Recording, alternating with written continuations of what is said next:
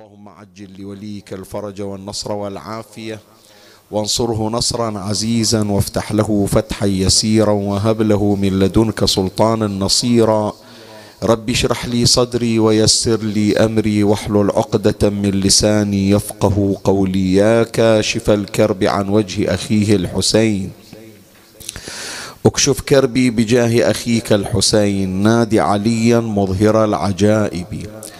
تجده عونا لك في النوائب.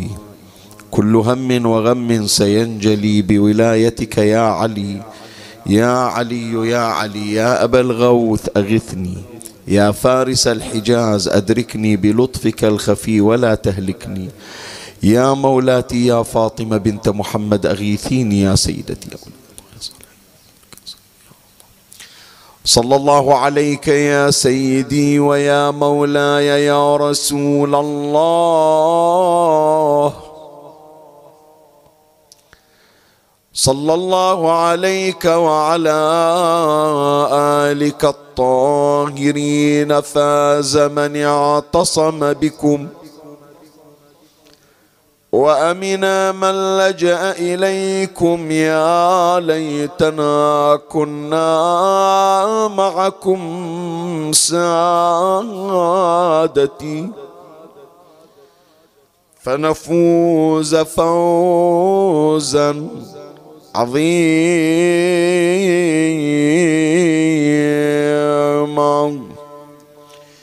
قال سيدنا ومولانا أمير المؤمنين علي.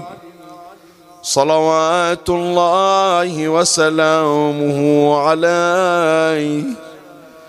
أيها الناس سلوني قبل أن تفقدوني. سلوني عن طرق السماوات. فإني أعرف بها من طرق الآر. هذه هي الحلقة الثانية من سلسلة في هذه الدورة التعريفية بحياة وشؤون أمير المؤمنين سلام الله عليه. كنا في هذه الدورة قد أسسنا لسلسلة مكونة من حلقات ثلاث أطلقنا عليها عنوان الإمام علي علما. وفي الليلة الماضية كانت الحلقة الأولى وتحدثنا عن نوع من أنواع علوم أمير المؤمنين عليه السلام وهي العلوم الدينية. وذكرنا بأن العلوم الدينية لأمير المؤمنين سلام الله عليه على أقسام من هذه الأقسام علم القرآن من هذه الأقسام علم الأديان من هذه الأقسام علم الشرائع والأحكام. هذه الليلة في الحلقة الثانية من سلسلة الإمام علي علما نتحدث عن نوع آخر من علوم أمير المؤمنين سلام الله عليه. وهي العلوم الدنيوية. البارحة كان عن العلوم الدينية الليلة عن العلوم الدنيوية.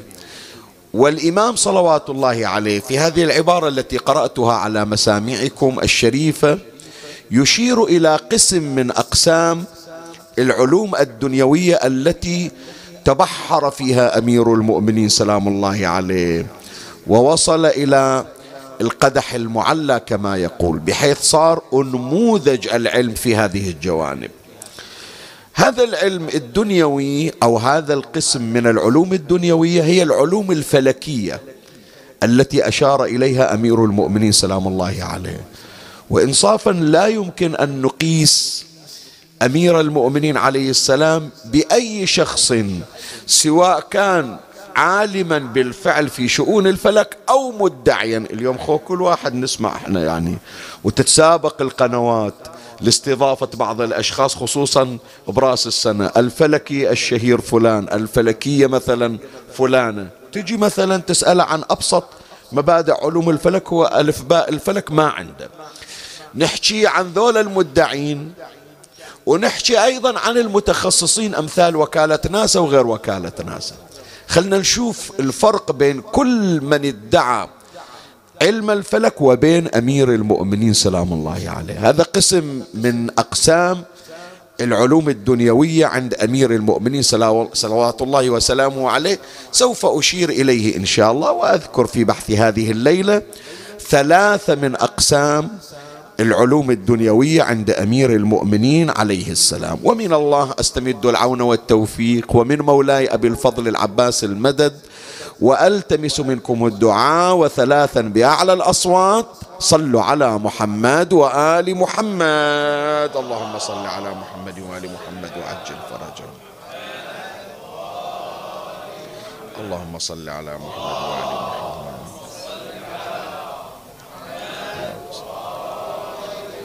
اللهم صل على محمد وال محمد وعجل فرجهم مولاي الكريم أين أنت؟ وأين كنت؟ اسمعني وفرغ لي قلبك وأعرني سمعك وأقبل علي بكلك. أخبرتك بأن بحث هذه الليلة على أقسام ثلاثة من أقسام العلوم الدنيوية عند أمير المؤمنين سلام الله عليه. وأول قسم سنتناوله العلوم الفلكية عند الإمام علي عليه السلام. على اعتبار أمير المؤمنين سلام الله عليه يشير ويقول سلوني عن طرق السماوات فإني أعرف بها من طرق الأرض. فطبعا هو هذا الإمام سلام الله عليه من جهة يشير إلى سعة علمه. علمه مو مخصص في جانب دون جوانب. هذا واحد. اثنين يريد يقول بأن علم الفلك اللي عندي لا تجده عند عند أي شخص إلا عند المدينة التي أنا بابها. وتلك المدينة هي نبينا محمد صلى الله عليه وآله.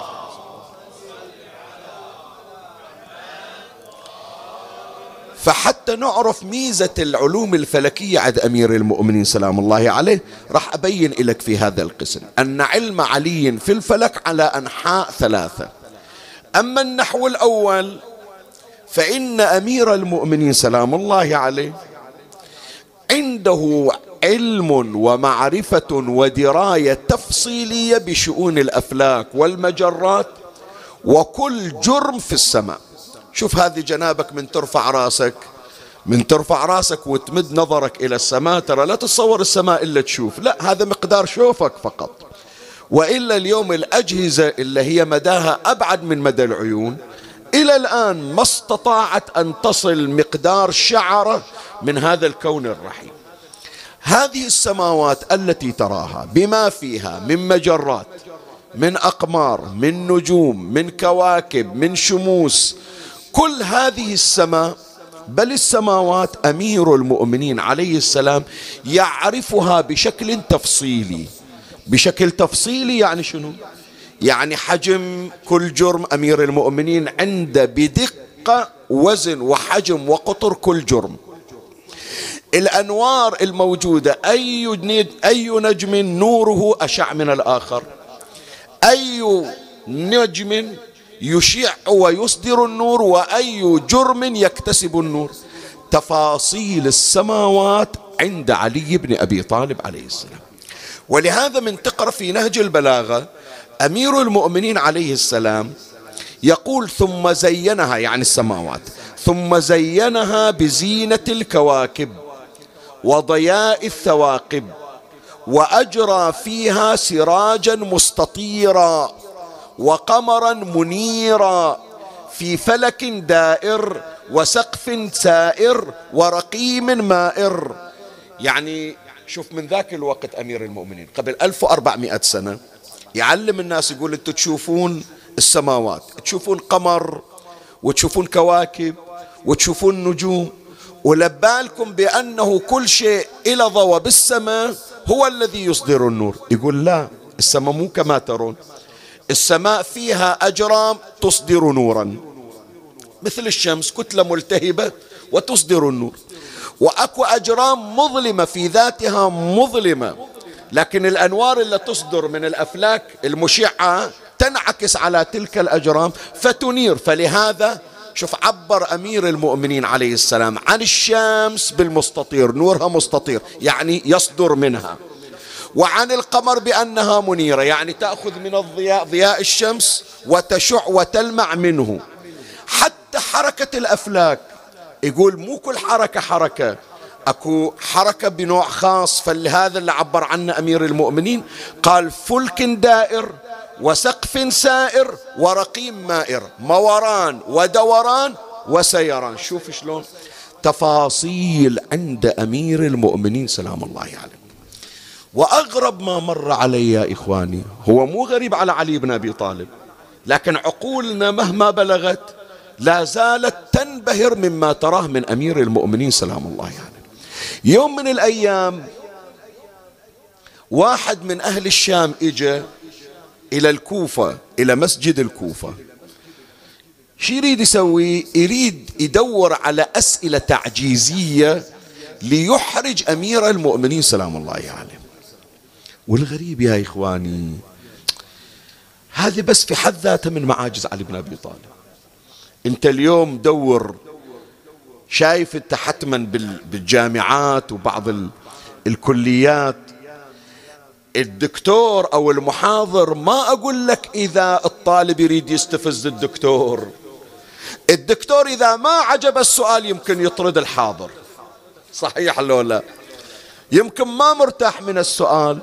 أو لا يكون متشنج مثلا هذا أقول البعض مو الكل متشنج هذا الدكتور إيش قصدك؟ أنت تريد تحرجني؟ اطلع برا يقول له تمام لو لا؟ فأنت تخيل أمير المؤمنين سلام الله عليه.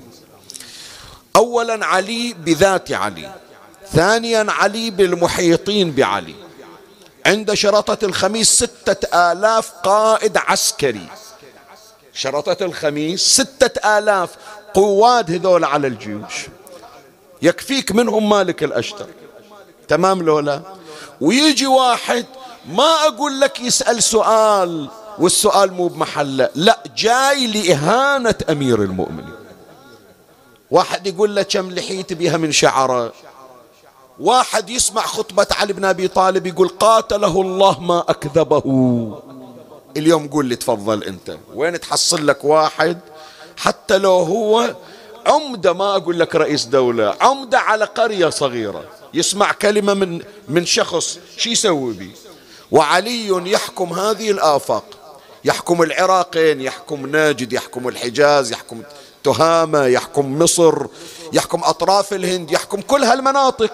ويسمع هالكلمات وأخر عنها ما يقول ما أنزل لمستواهم فهذا الرجل الشامي شوف طالع من الشام وجاي إلى مسجد أمن سطوة علي.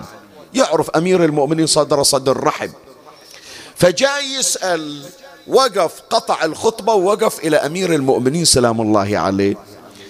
وقال له أسألك يا أبا الحسن أمير المؤمنين عرفه قال سل تفقها ولا تسأل تعنتا.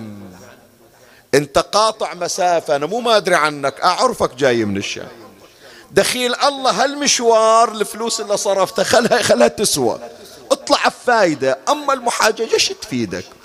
فهذا الشامي قام يطرح أسئلة على أمير المؤمنين والغرض أنها أسئلة تعجيزية. واحدة من الأسئلة شني يقول له ما طول وعرض الشمس؟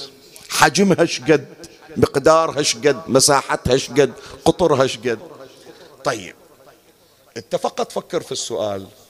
الآن لو أجاب أمير المؤمنين سلام الله عليه منو رايح إلى الشمس؟ وحاسب مساحتها ووازنها وين أكو وكالة ناسا ذاك الوقت حتى تقدر تسوي حسابات؟ وذولا شنو مقدار عقلهم؟ فحتى لو جاوب أمير المؤمنين منو يرد ويقول إيه جواب علي صحيح؟ إحنا حسبناه وطلع صحيح. بس أمير المؤمنين سلام الله عليه يقول له راح أجاوب بس أعرف الجواب مو إلك. أولا أنت قلبك مغلق. مغلق بشنو؟ مفتاح إغلاقه شنو؟ حقدك. أنت جاي متعنت. ثانيا عقلك ما يتسع لها المعلومات. بس أنا راح أوثقها. راح أعطيك الجواب حتى تتوثق. ويجي زمن يعرف الناس فيه علم علي بن أبي طالب. فلهذا شوف من أغرب ما أجاب أمير المؤمنين ومباشرة بعد ما بقى أمير المؤمنين يتأمل يجاوب لا يحسب ما يحسب. مباشرة أعطاه الجواب. قال العلامة المجلسي يذكرها. وسأله عن طول الشمس والقمر وعرضها. قال علي بن أبي طالب تسعمائة فرسخ في تسعمائة فرسخ. زين. تسعمية بتسعمية. كم يطلع؟ ثمانمية وعشرة آلاف. بالفرسخ. من تتحول إلى الأميال؟ شقد يطلع يطلع العدد. عقب التحويل ثمانمية وخمسة وستين ألف ميل وثلاثمية وثمانين ميل. اليوم ادخلوا شباب دخلوا على المواقع وابحثوا عن الوكالات الفضائية وعلى المعلومات الفلكية. قطر الأرض من حسبوها بالحسابات اليوم هذا الكلام أتكلم لك في القرن العشرين. وجدوا بأن الرقم رقم قطر الأرض هو ثمانمية وخمسة ثمانمية وأربعة وستين ألف وتسعمائة وثمانية وثلاثين. تقريبا مشابه للرقم الذي ذكره أمير المؤمنين سلام الله عليه. وطبعا الرقم الدقيق هو رقم علي بن أبي طالب. الآن تقول لي قد تكون حسابات خطأ أو مثل ما يقولون علماء الفلك بأن الشمس بواسطة الاحتراق المستمر تفقد شيئا من حجمها وكتلتها. فقد يكون الرقم تقلص. ولكن علي أجاب على جواب ذلك السائل عن حجم الشمس في التو واللحظة لأن الله أعطى عليا تفصيل كل ما في السماوات والأرض صلوات الله عليه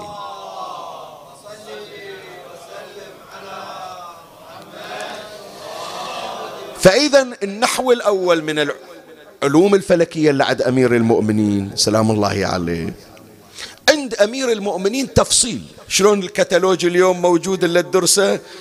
هالجرم هالقد مقياسه المسافة بين الشمس والقمر هالقد مقدار ما يصل الضوء المدة الزمنية من وصول الضوء إلى الكرة الأرضية مقدار ثمان دقائق وما أشبه. كل هذه التفاصيل عند علي بن أبي طالب. هذا النحو الأول. النحو الثاني إلا هو أعجب من هذا النحو. كل كوكب كل مجرة كل سماء. إيش موجود فيها؟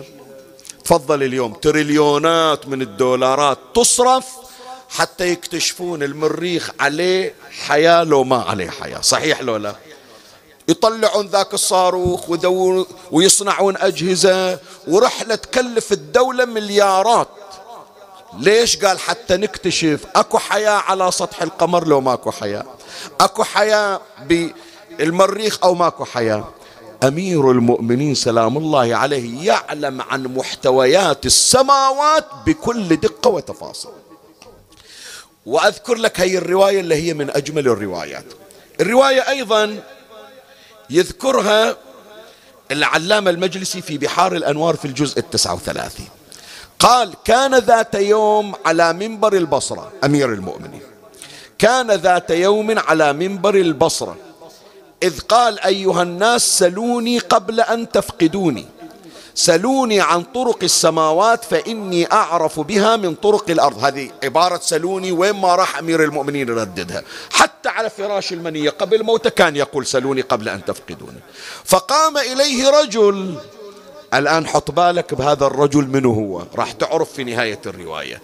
فقام إليه رجل من وسط القوم وقال له أين جبرائيل في هذه الساعة؟ زين أنت تقول تعرف عن السماوات والأرض جبرائيل بالسماوات وينزل للأرض. جبرائيل في أي سماء؟ أي صوب؟ شوف أمير المؤمنين سلام الله عليه. قال له أين جبرائيل في هذه الساعة؟ فرمق بطرفه إلى السماء يعني شار رأس أمير المؤمنين طالع إلى السماء. ثم رمق بطرفه إلى المشرق. ثم رمق بطرفه إلى المغرب. فلم يجد موطنا يعني قام يدور بالسماء منا بالشرق منا بالغرب فالتفت إليه فقال يا ذا الشيخ أنت جبار. يعني أنا دورت بعيني لا السماء بها جبرائيل لا الأرض بها جبرائيل. وهذه تفاصيل السماوات والأرض منو فيها كلها عندي؟ ما شفت إلا أنت. قال يا ذا الشيخ أنت جبرائيل؟ قال فصفق طائرا من بين الناس فضج الحاضرون وقالوا نشهد أنك خليفة رسول الله حقا.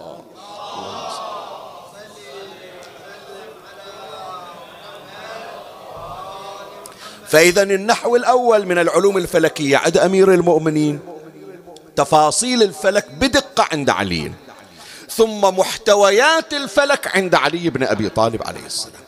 النحو الثالث هذه خصوصا إلى الشباب خلي يحطون بالي ولا يزعلون آبائنا بس لأن مجال اختصاصهم أبنائنا وأخواتنا سواء كانوا عدة بالمجلس أو للمتابعين إن شاء الله يبحثون الليلة ويعرفون أنا إيش أقصد. أكو نظرية موجودة مطروحة يسمونها نظرية الثقوب السوداء. سامعين شيء اسمه الثقوب السوداء؟ إذ لما مر عليه الليلة يكون بالجوجل يبحث عنها ويعرف. الثقب الأسود أو الثقوب السوداء شنو؟ هذه من قبل مية سنة كانوا يحجون عنها. ومفادها أن البعض من العلماء وصل إلى هالاحتمال وهالنظرية. أنه أكو موجود بالسماء ثقب. هالثقب مثل الممر؟ شلون النفق اللي تعبر فيه؟ أكو ثقب أسود. أي جسم يمر قريب من فتحة هذا الثقب يمتصه ويطلعه إلى مكان آخر غير هذا العالم. يختلف مكانا وزمانا. هذا يطلقون عليه نظرية الزمكان. زمكان يعني شنو؟ يعني الزمان والمكان. من هذا الخندق مثل ما نقول إحنا يشوف طيب تلعة يذب إلى مكان آخر يختلف مكانا عالم ثاني عالم مختلف. أول ما جابوا هالنظرية قبل مئة سنة تقريبا أو أكثر اللي جابه قالوا عليه مخرف مجنون. شوية واحد ثاني بعد قال صح أكو عندنا أدلة وعلامات. قالوا له أنت مخرف مثل صاحبك. اجى ألبرت أينشتاين عالم الفيزياء المشهور صاحب النظرية النسبية أشار إلى النظرية توقفوا شوية. ظلت مجرد احتمالات. إلى قبل شوف هالنظرية قبل ثلاث سنين يعني ب 2019 وسبحان الله مثل هالشهر يعني بشهر أبريل 10 أبريل تقريبا. صوروا صورة إلى الفضاء شافوا هذا الثقب الأسود اللي هو ممر يطلع من سماء إلى سماء أخرى من عالم إلى عالم آخر. فأثبتوا هالنظرية اللي كانوا يحجون عنها قبل مية سنة ويخرفون ويجننون كل واحد ادعاها.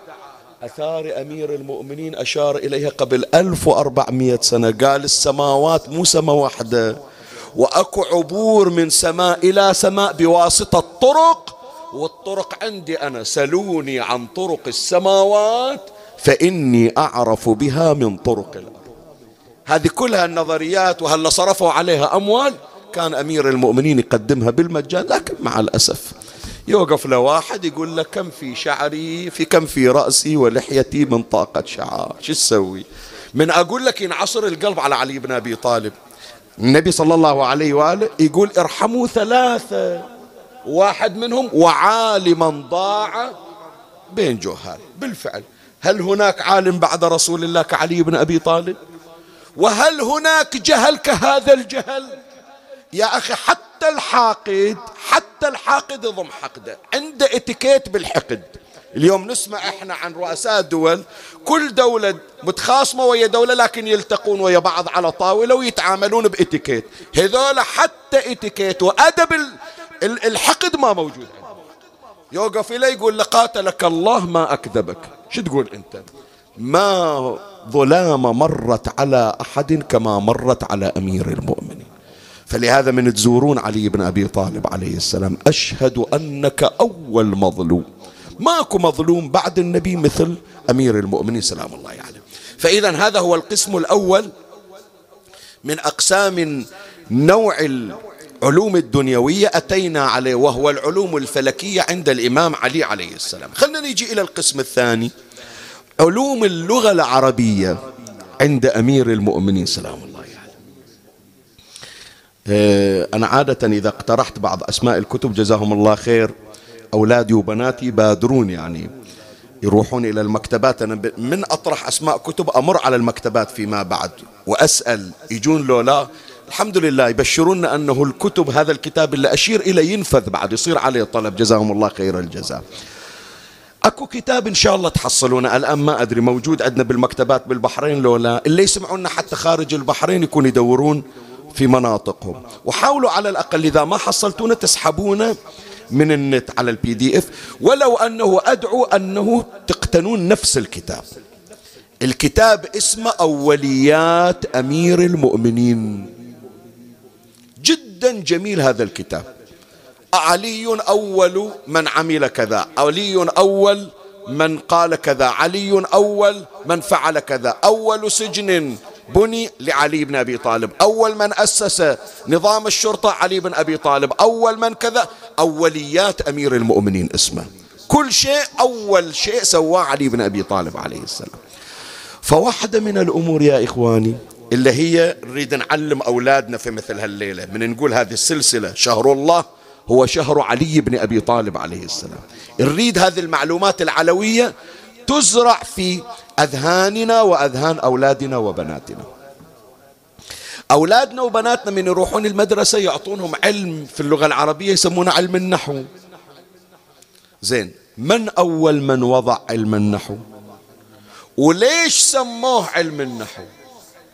إن شاء الله بالمدرسة يكون أولادنا باكر يسألون الأساتذة أنتوا تعطونا علم النحو شنو يعني النحو؟ إحنا نعرف إحنا بالخليج يقولون ما يمحو ماكو ما ينحو نحو شنو نحو؟ بالنون شنو يعني؟ راح تمر علينا سبب التسمية. هذا العلم الذي يعنى أو يعنى بقواعد اللغة العربية الإعراب والبناء وما يجري على آخر الكلمات. من وضع أمير المؤمنين سلام الله عليه ومن تأسيسه. يا أولادي يا بناتي بالابتدائي بالمتوسطة بالثانوية بالجامعة المناهج اللي تدرسونها المناهج الخاصة بعلم النحو هذه كلها ببركات أمير المؤمنين سلام الله عليه. نعم المعروف والمشهور بأن واضع علم النحو منه هو يسمونه أبو الأسود الدؤلي. وهو تلميذ أمير المؤمنين سلام الله عليه. ترى أبو الأسود قام بالتوسع وكان يعرض ما لديه على أمير المؤمنين. أول من عطاه خطة البحث وعنوان البحث والذي منه انطلق أبو الأسود الدؤلي هو أمير المؤمنين.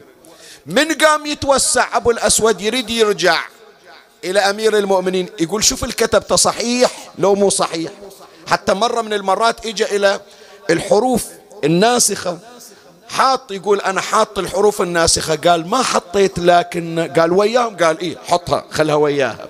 فبحث أبي الأسود بإشراف العالم الأكبر باب مدينة علم النبي صلى الله عليه وآله وهو أمير المؤمنين.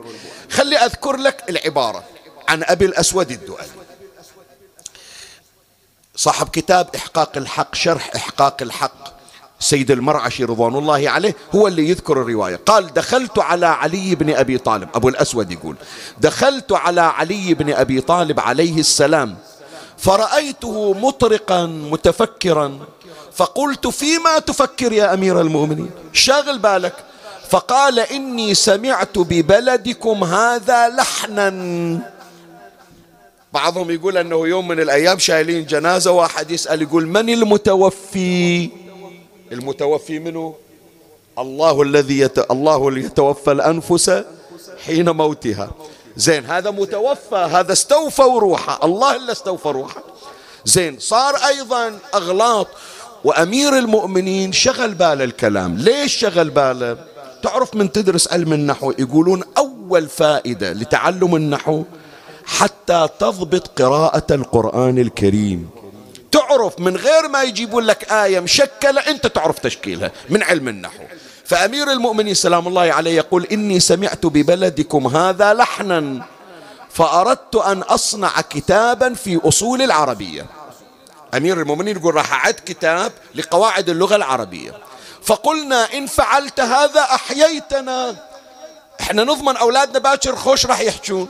إن فعلت هذا أحييتنا ثم أتيته بعد ثلاث يعني عقب ثلاثة أيام. فألقى إلي صحيفة. شوف هذا أول ما كتب علم النحو بخط علي بن أبي طالب. أقرأه لك كما كتبه علي. بسم الله الرحمن الرحيم. الكلام كله اسم وفعل وحرف. فالاسم ما أنبأ عن المسمى والفعل ما أنبأ عن حركة المسمى والحرف ما أنبأ عن معنى ليس باسم ولا فعل. ثم قال لي تتبعه وزد فيه. يقول هذا الخط الأول القاعدة أعطيتك إياها يلا فصل فيها. وكل تفصيل تعال إياه. حتى أقول لك يحتاج إضافة وبي خطأ لو لا. يقول أبو الأسود وزد فيه ما وقع لك واعلم يا أبا الأسود أن الأشياء ثلاثة ظاهر ومضمر وشيء لا ظاهر ولا مضمر وإنما تتفاضل العلماء في معرف في معرفة ما ليس بظاهر ولا مضمر. جاب أبو الأسود الإنجاز اللي سواه تفصيل القاعدة اللي كتبها إلى أمير المؤمنين. فلما رآها علي بن أبي طالب قال ما أحسن هذا النحو الذي نحو؟ يعني خوش تفصيل انت كتبته. يعني مشيت على اللي طلبته من عندك. فيوم قال أمير المؤمنين ما أحسن هذا النحو الذي نحوت؟ سموا العلم علم شنو؟ علم النحو. أنا أتمنى يا إخواني الأستاذ اللي في الابتدائي اللي بالإعدادية المتوسطة اللي بالثانوية اللي بالجامعة قبل لا يبدي في أول السنة الدراسية في أول درس نحو. يقول للأولاد يا أولادي ترى هذا العلم اللي ندرسه ولا أنا آخذ راتب من وزارة التربية عليه ترى ببركات علي بن أبي طالب سلام الله عليه. يعني. إحنا جايين ندرس علم علي بن أبي طالب.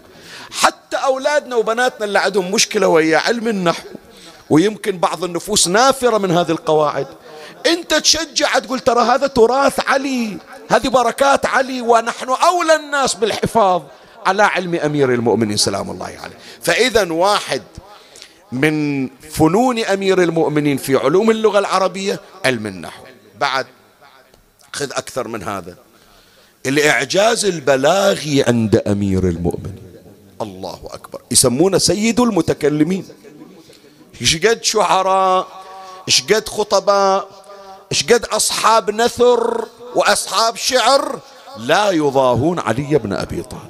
شلون؟ خلي أبين لك. يوم من الأيام أمير المؤمنين سلام الله عليه مر على جماعة من العرب جالسين يتكلمون في اللغة العربية. وقف أمير المؤمنين سلم عليهم قال إيش عندكم؟ قالوا نحكي في اللغة العربية. بشنو تحجون؟ خلي شوية نستفيد من عندكم. قال أمير المؤمنين تستفيد من عندنا؟ إحنا نستفيد من عندك. قال إيه خبرون إيش عندكم؟ فقالوا يا أمير المؤمنين وجدنا بأن كلام العرب لا يخلو من حرف. دورنا يقول إحنا سوينا لغز. شنو الحرف اللي نقدر نستغنى ما اللي نقدر نستغني عنه؟ وشنو الحرف اللي ما نقدر نحكي إلا لازم نستعين به؟ فوجدنا بأن أكثر الحروف لا نستطيع استغناء عنها ويضعف الكلام من غيرها حرف الألف. مستحيل. واحد يسولف من غير حرف الألف؟ هذا كلامه يصير ركيك. أمير المؤمنين لما سمع تبسم. قال يعني اللي يحكي من غير حرف الألف قال ما يعرف يحكي وكلامه غير مقبول. قال دسمعوا وارتجل علي في نفس الوقت. فقال علي عليه السلام حطوا بالكم أولادي راح أقرأها على راحة وشوفوا كل كلمة فيها حرف الألف لولا حمدت من عظمت منته وسبغت نعمته وسبقت غضبه رحمته. وتمت كلمته ونفذت مشيئته وبلغت قضيته. حمدته حمد مقر بربوبيته متخضع لعبوب لعبوديته متنصل من خطيئته متفرد بتوحيده. مؤمل منه مغفرة تنجيه يوم يشغل عن فصيلته وبنيه. ومشى أمير المؤمنين. وصفحة صفحة ونص حرف الألف ولا فيها ليس مثلها خطبة من الخطب. واحد قال زين نقدر بعد نجيب كلام ما في نقطة. سوى عليه خطبة خالية من النقط. قالوا حرف الراء سوى خطبة من غير حرف راء. فعلي معجزة بلاغية بعثها الله تبارك وتعالى إلى نبينا محمد صلى الله عليه وآله.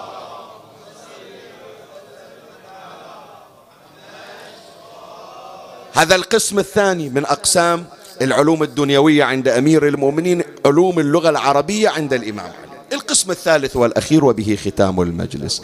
العلوم الطبيعية. هذه اللي يدرسونها أولادنا اللي يتفننون بها اللي يبرعون بها اللي يحوزون على الشهادات بها خلنا نشوف أمير المؤمنين سلام الله عليه كيف أسكت فم الدهر بعلمه الواسع. من العلوم الطبيعية عند أمير المؤمنين؟ علم الذرة. شيخنا الشيب الذرة عند علي بن أبي طالب؟ الذرة هذه الآن مالتنا مال هالسنوات الأخيرة. مال هالقرن الأخير. ذاك الزمن شنو موجود؟ شيء بالشيء يذكر تذكرون يا إخواني المتابعين.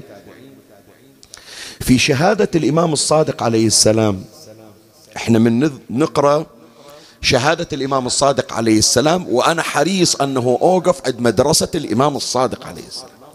وإذا جيت أتكلم عن مدرسة الإمام الصادق صلوات الله عليه أتكلم عن تلميذ الإمام الصادق اللي يسمونه ملهم الكيمياء من هو؟ جابر بن حيان. تدري واحدة من ابتكارات جابر؟ إلا إلى الآن العالم الغربي متحير. يقول صدق كذب. تاريخ صدق يحكي له إحنا حلمانين نشوفه بالحلم وبالطيف. جابر من زمن الإمام الصادق. علمه الإمام الصادق كيف يصنع مفاعلا نوويا ينتج طاقة لا تنفذ. أكو كتاب أنا دائما أشير إلى. الإمام الصادق كما عرفه علماء الغرب. عرب هذا الكتاب دكتور نور الدين آل علي. العلماء ذولا اللي هم دكاترة الولايات المتحدة والقارة الأوروبية. يقول ما يصير؟ الكلام اللي جابه جابر واضح أنه يقصد أن عنده مفاعل نووي. شلون مفاعل نووي؟ مفاعل نووي وين الأجهزة اللي عنده؟ شلون يقدر يسيطر على انشطار الذرة؟ شلون ما يحدث كارثة؟ ما يصير. لكن عرفنا يقول بأن هذا كله من تعليم جعفر بن محمد سلام الله عليه. زين العلم اللي عند الإمام الصادق اللي علم إلى جابر هو عند أمير المؤمنين سلام الله عليه. يتحدث علي عن الذرة قبل 1400 عام.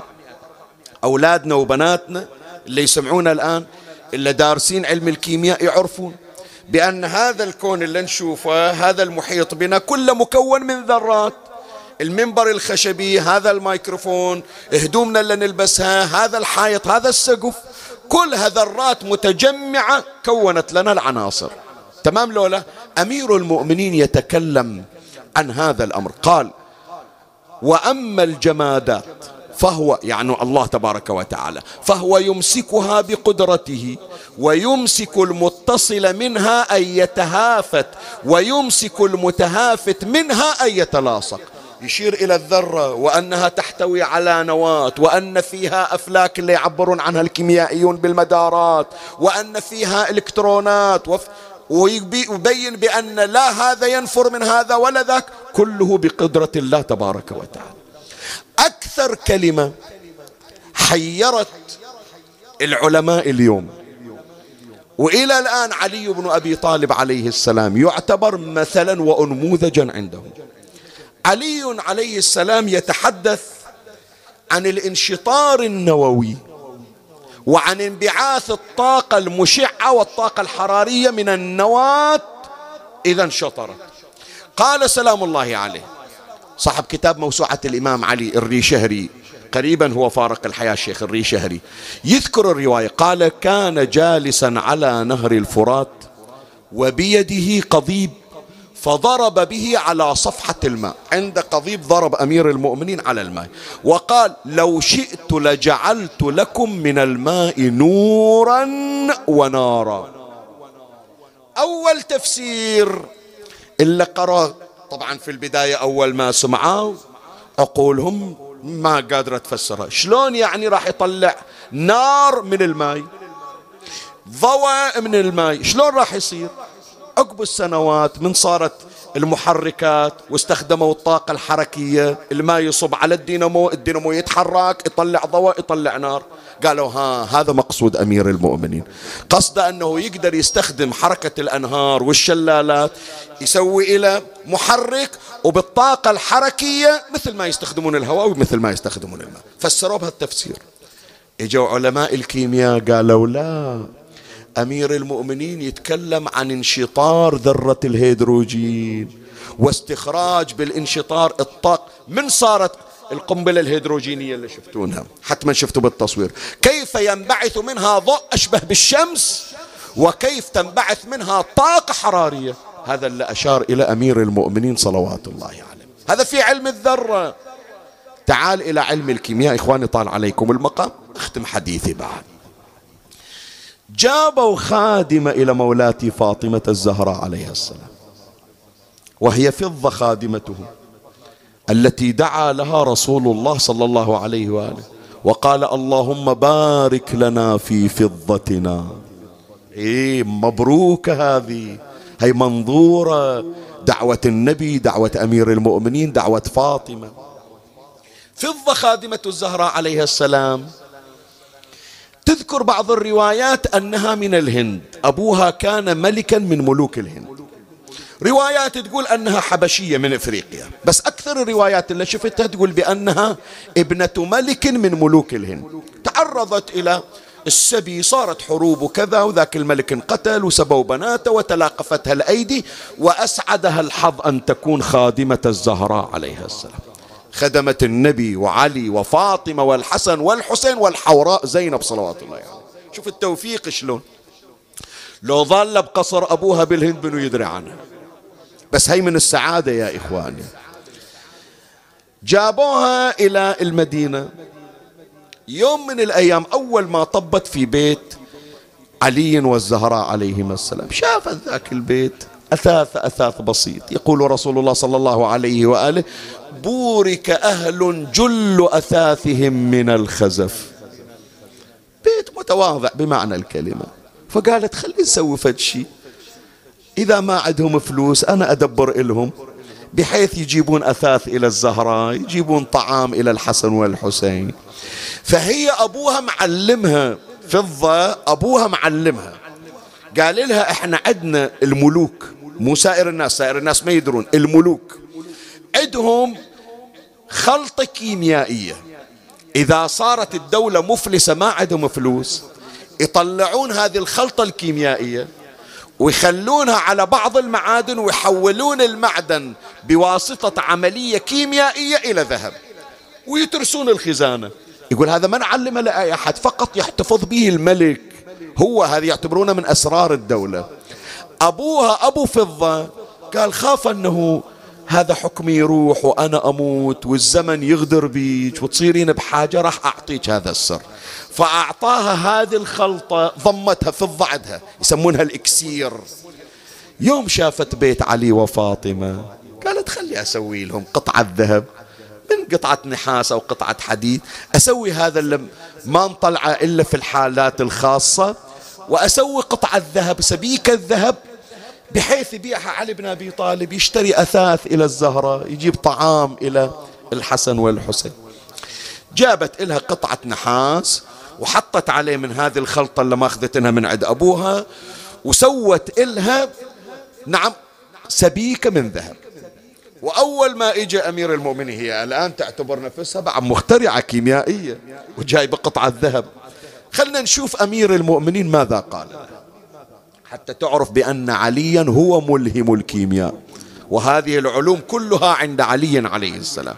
من جابت فضة سبيكة الذهب إلى أمير المؤمنين ونظر إليها علي. قال أحسنت يا فضة. لكن لو أذبت الجسد يعني أول ذوبت هذه القطعة. وتالي حطيتين عليها. مو تخلين الخلطة عليها وهي بعد جامدة لو أذبت الجسد لكان الصبغ أعلى والقيمة أغلى.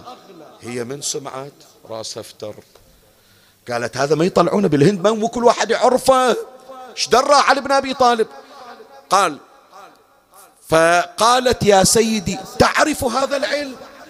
هذا إحنا بس عندنا هناك بالهند وعند الملوك مو كل أحد. تعرف هذا العلم؟ قال نعم وهذا الطفل يعرفه وأشار بيده إلى الإمام الحسين عليه السلام. قال حتى هالطفل أبو ولدي الحسين يعرفه وبارع فيه.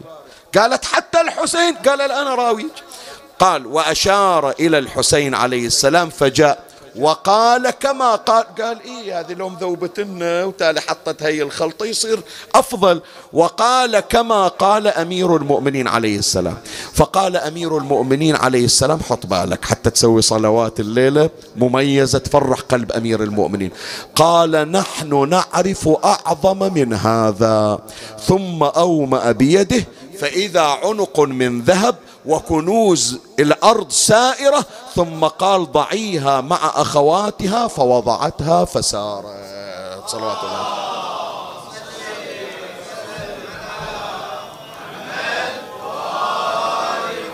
اليوم وأنا في التحضير وكاتب هذه الرواية عندنا يا إخواني في الروايات أن الإمام الحجة بن الحسن أرواحنا لتراب مقدمه الشريف الفداء. إذا خرج يخرج كنوز الأرض. هي من ضمن أسرار فضة. من ضمن الكنوز التي يخرجها صاحب الزمان شي طلع السبيكة التي صنعتها فضة. ولهذا بعض الروايات تشير إلى أن فضة التي خدمت النبي وخدمت علي وخدمت الزهراء وخدمت الحسن والحسين هذه يبعثها الله يوم خروج الإمام. وترزق الرجعة وتكون خادمة لصاحب الزمان. عجل الله فرجه الشريف. هنيالها شوف اللي يصدق في خدمتهم ماذا يحصل. خدمتهم حتى صارت واحدة منهم. تصور يوم اللي شالوا جنازة الزهراء عليه السلام. أمير المؤمنين عليه السلام يقول يا حسن يا حسين يا زينب يا أم كلثوم اسمع يا فضة تعالوا وودعوا أمكم فاطمة. خو الحسن والحسين وزينب وأم كلثوم قطعا أولادها فضة جابها علي يقول تعالوا ودعوا. تقول حسبتها الزهراء واحدة من بناتها. قسمت الخدمة بينها وبينها وظلت تخدم أهل البيت إلى أن كبرت وإلى أن عجزت وإلى أن ضعفت وما تركت خدمته شيخ المازندراني يذكر في كتابه معالي السبطين وغير الشيخ المازندراني. يقول يوم الحادي عشر من المحرم صارت زينب وأختها أم كلثوم تركبان النساء والأطفال. وتقول لبني أمية دعونا يركب بعضنا بعضا. شنو يد أجنبي تالي تطيح على واحد من أولاد فاطمة. غيرتنا ما تسمح إحنا نركب بعضنا البعض. فتيجي مولاتي زينب وأختها أم كلثوم. تصعد المرأة عاد شلون تصعد المرأة؟ الشيخ يذكر يقول تجلس على الأرض زينب زينب. الما تقدر توقف تصلي ركعتين تصلي من جلوس. شوف الزمن إيش سوى بيها. تجلس على الأرض متربعة وتأتي المرأة فتثني ركبتها على كتف زينب وتصعد على ظهر الجمل وتسألها مولاتي زينب عندك طفل؟ عندك طفلة؟ إذا عندها طفل لو طفلة تروح تجيب الطفل أو الطفلة تصعده ويا أم. وأركبت زينب جميع النساء والأطفال. ستين امرأة وأربعين طفل وطفلة على كتف زينب. حتى بقيت هي وأختها أم كلثوم. يلا التفتت إلها زينب صاحت أم كلثوم. اركبي. تعالي خلي أقعد على القاع وحطي ركبتك على كتفي وصعدي. أم كلثوم قالت لا خي ما أسويها. أم الزهرة راحت لكن أنت أختي الكبيرة صرت بمقام أمي فاطمة شلون أصعد على كتفك؟ قالت لا يا زينب أنت اركبي. قالت أم كلثوم مو عادتك أنت من أطلب من عندك طلب تخالفيني. أنت اركبي لا تطولينها بعد. قالت إن شاء الله خير راح أصعد. لكن سؤال عندي إذا أنا ركبت أنت من يركبك? خو إحنا شايفين تصعيد النسوان ما تقدر وحدة لوحدها إلا وحدة تساعدها. إنت تقعدين وأنا ألزم المرأة من إيدها ما عندنا أهل بعد. الآن إذا أنا صعدت أنت شلون تصعدين يقول الشيخ المازندراني وإذا بامرأة عجوز سوداء. مني؟ هذه هذه خدامته. ألقت بنفسها من على ظهر الناقة. قالت مولاتي أنا اللي أصعدك. أنا خدامة أمك وخدامة أبوك وأخدمكم يا زينب. وأركبت مولاتي زينب وصعدت فضة على ظهر ناقتها وثوروا النياق وسارت القافلة ولما تقدمت ناقة زينب وإذا بها ترى جسدا مقلوب على وجهه.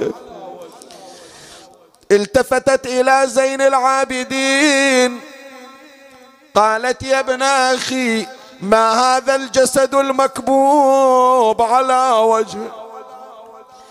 قال عما عما عما هذا جسد أخيك الحسين يا عم وزينب الحنونة وشايفة أخوها على التراب همت مولاتي زينب بأن تلقي بنفسها من على ظهر ناقتها.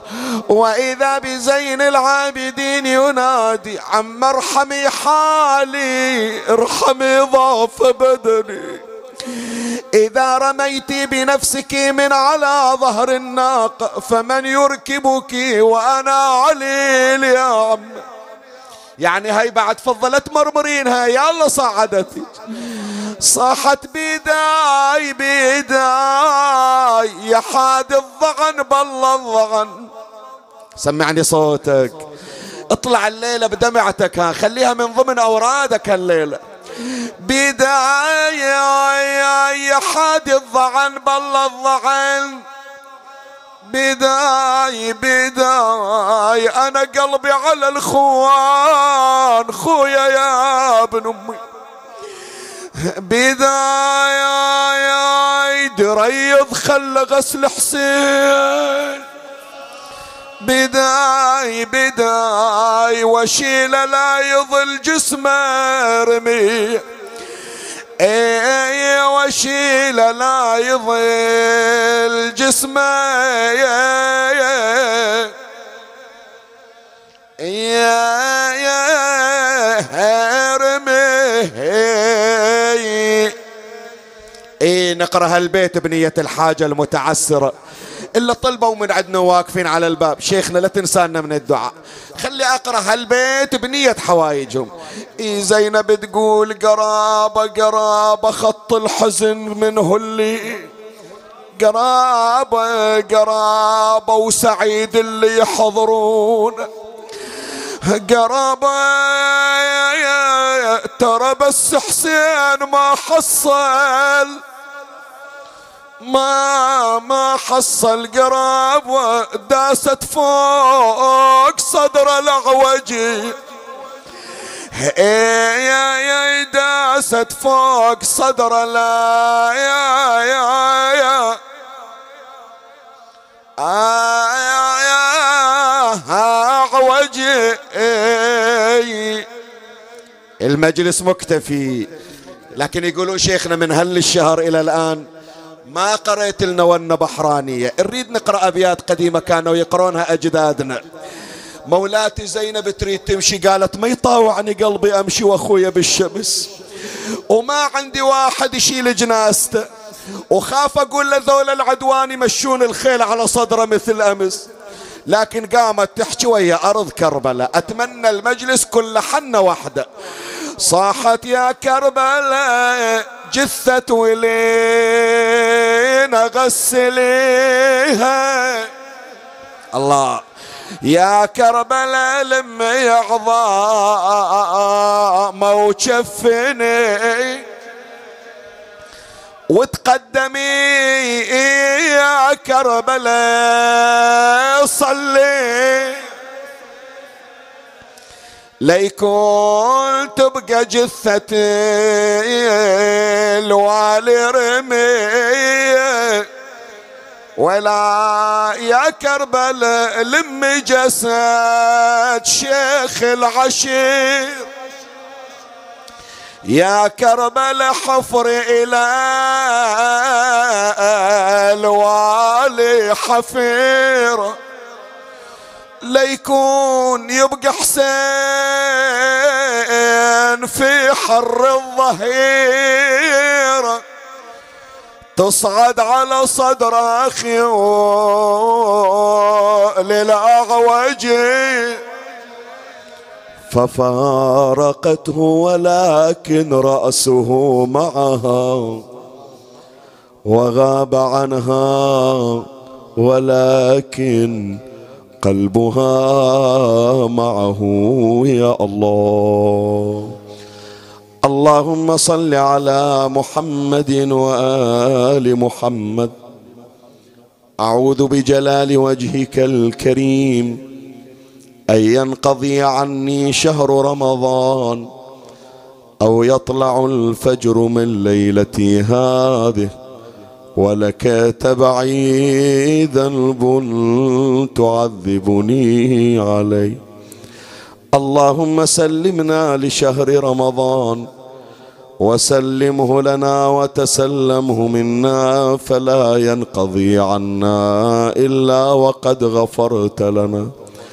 اكتبنا فيه من عتقائك من نار جهنم. يا أسمع السامعين. يا أبصر الناظرين ويا إله العالمين. ارحمنا برحمتك يا أرحم الراحمين. سبحانك يا لا